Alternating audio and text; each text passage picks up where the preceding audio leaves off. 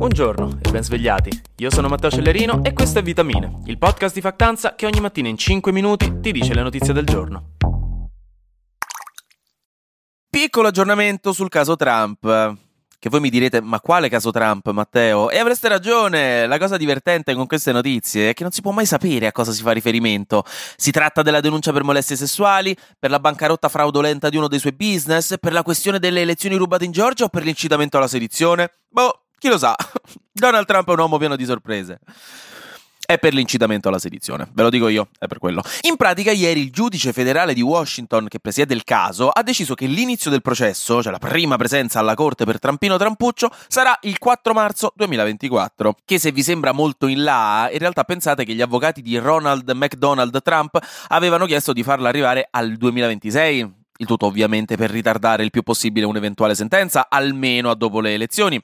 Invece questa data è abbastanza critica e anche un po' fastidiosa per Trump, perché avverrà esattamente il giorno prima del famoso Super Tuesday, che è il giorno importantissimo di votazione di 15 stati americani, tra cui anche California e Texas, cioè due belli grossi, per le primarie americane. Quindi un giorno importantissimo per la nomina del candidato repubblicano per le elezioni presidenziali vere e proprie. E quindi niente, ovviamente gli avvocati di Trump non sono molto contenti, quelli saranno giorni concitati e avere anche questo di mezzo non è il top, però ecco, così è.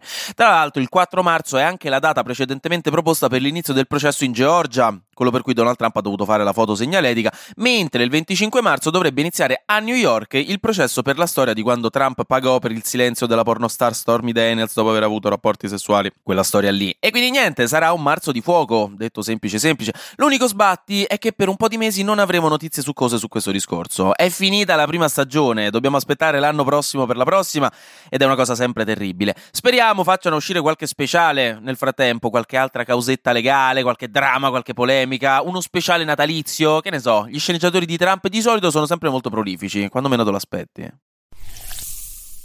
Andando un po' di qua e di là, abbiamo qualche notizia internazionale. La prima è interessante che in Francia si è reinfuocato il discorso sulla laicità della società e in realtà nello specifico della scuola, nonché il complicato rapporto tra paese francese e manifestazioni religiose, specialmente quella islamica.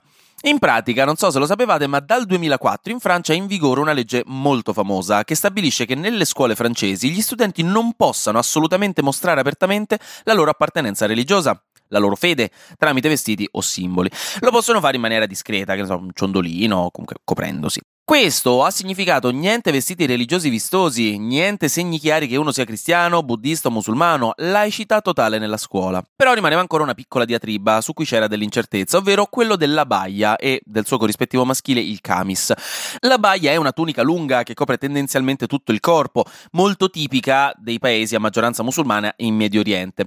Il ministro degli esteri francese Gabriel Attal ha detto apertamente che anche questo viene considerato un indumento che rende chiara l'appartenenza religiosa quindi verrà bandito dalle scuole, mentre prima c'era stata in realtà sempre molta ambiguità perché gli esperti dicono che quel vestito non è in realtà così religioso come, che ne so, il burqa o l'hijab, ma è un vestito più tradizionale arabo che musulmano, quindi c'è la possibilità di confondere in realtà delle scelte personali della persona con le manifestazioni religiose vere e proprie. Quindi di base, per riassumere tutto, polemiche. Eh, il ministro degli esteri ha detto che parlerà con i presidi per capire in che modo rendere chiara e diretta questa nuova direttiva, però tant'è. La sinistra francese comunque ha criticato questa decisione parlando di polizia dell'abbigliamento e di incostituzionalità, mentre la destra è stata contenta. Il Regno Unito Occhio se dovete andarci, o se ci siete in questo momento. In quel caso compratevi un bel barattolo di fagioli al sugo della Heinz, ve lo meritate proprio, vi siete comportati bene. Treat yourselves. In Regno Unito, dicevo, da ieri molti voli aerei sono in ritardo o sono stati cancellati per colpa di un guasto al sistema informatico dei sistemi di controllo del traffico. Mi piace pensare che qualcuno probabilmente nelle torri abbia scaricato un film porno che si poteva vedere negli schermi dei radar, quelli verdi, è una nuova tecnologia avanzatissima, però intanto si è preso pure un virus. No, comunque si tratta di un problema informatico e per i prossimi giorni ci saranno grossi ritardi su molti voli, anche dall'Europa al Regno Unito, quindi occhio.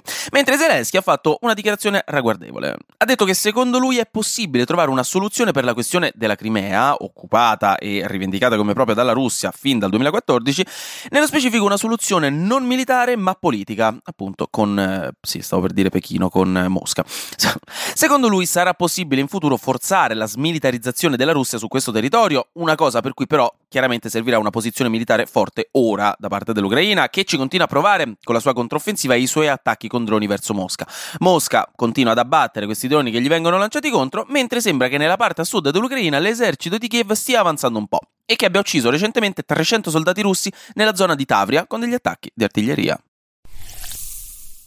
Mmm. Flash News. C'è stata una frana nella regione francese della Savoia al confine col Piemonte che ha fatto chiudere parzialmente l'autostrada A43 e fatto bloccare molti treni di collegamento tra i nostri paesi. Qualcuno direbbe ottimo.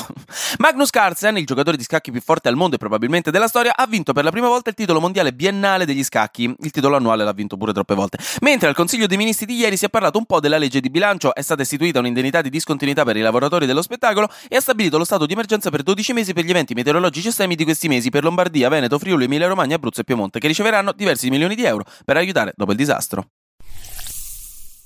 E finiamo oggi con un pop di cultura pop. Ce l'eravamo chiesto tutti, che cosa successe quella famigerata serata di Sanremo dove Fedez si baciò con Rosa Chemical, non so se vi ricordate, e Chiara Ferragni aveva rosicato più di chi effettivamente risica, perché chi non risica non rosica, e non si era capito mai il perché. Il 14 settembre uscirà una puntata speciale dei Dei Ferragnez su Amazon Prime relativa proprio alle giornate di Sanremo. Raga, io non vedo l'ora. Dicono che ci diranno tutta la verità. Ovviamente devono montare un po' di drama, eccetera, eccetera. Che ci diranno tutta la verità di quello che è successo quella sera. Già il trailer che è uscito fuori con Chiara Ferragni devastata, distrutta. Non vedo l'ora, raga. Non vedo l'ora. Mentre Arisa ieri ha postato su Instagram una serie di foto nuda, con anche un bellissimo fiore. Non scherzo, non so che fiore fosse, era meraviglioso, bellissimo fiore in una delle foto. Ok, dicendo di star valutando seriamente proposte di matrimonio. E anche qui, giuro, non sto scherzando, ha bisogno d'amore. Come tutti noi, fondamentalmente. E seppur si tratti con ogni probabilità di un modo per far parlare, comunque, oh, se sa mai, ragazzi, se, se vi interessa, eh, slidate nei suoi DMs, scrivetele, magari qualcuno lo trova, e in questo caso ovviamente buon per lei. Nulla di meglio che trovare l'amore in questo mondo freddo e dove non si trova mai nessuno disponibile per giocare a scacchi. Anche oggi grazie per aver ascoltato Vitamine. Noi ci sentiamo domani perché sarà successo di sicuro qualcosa di nuovo e io avrò ancora qualcos'altro da dirvi. Buona giornata e buon martedì.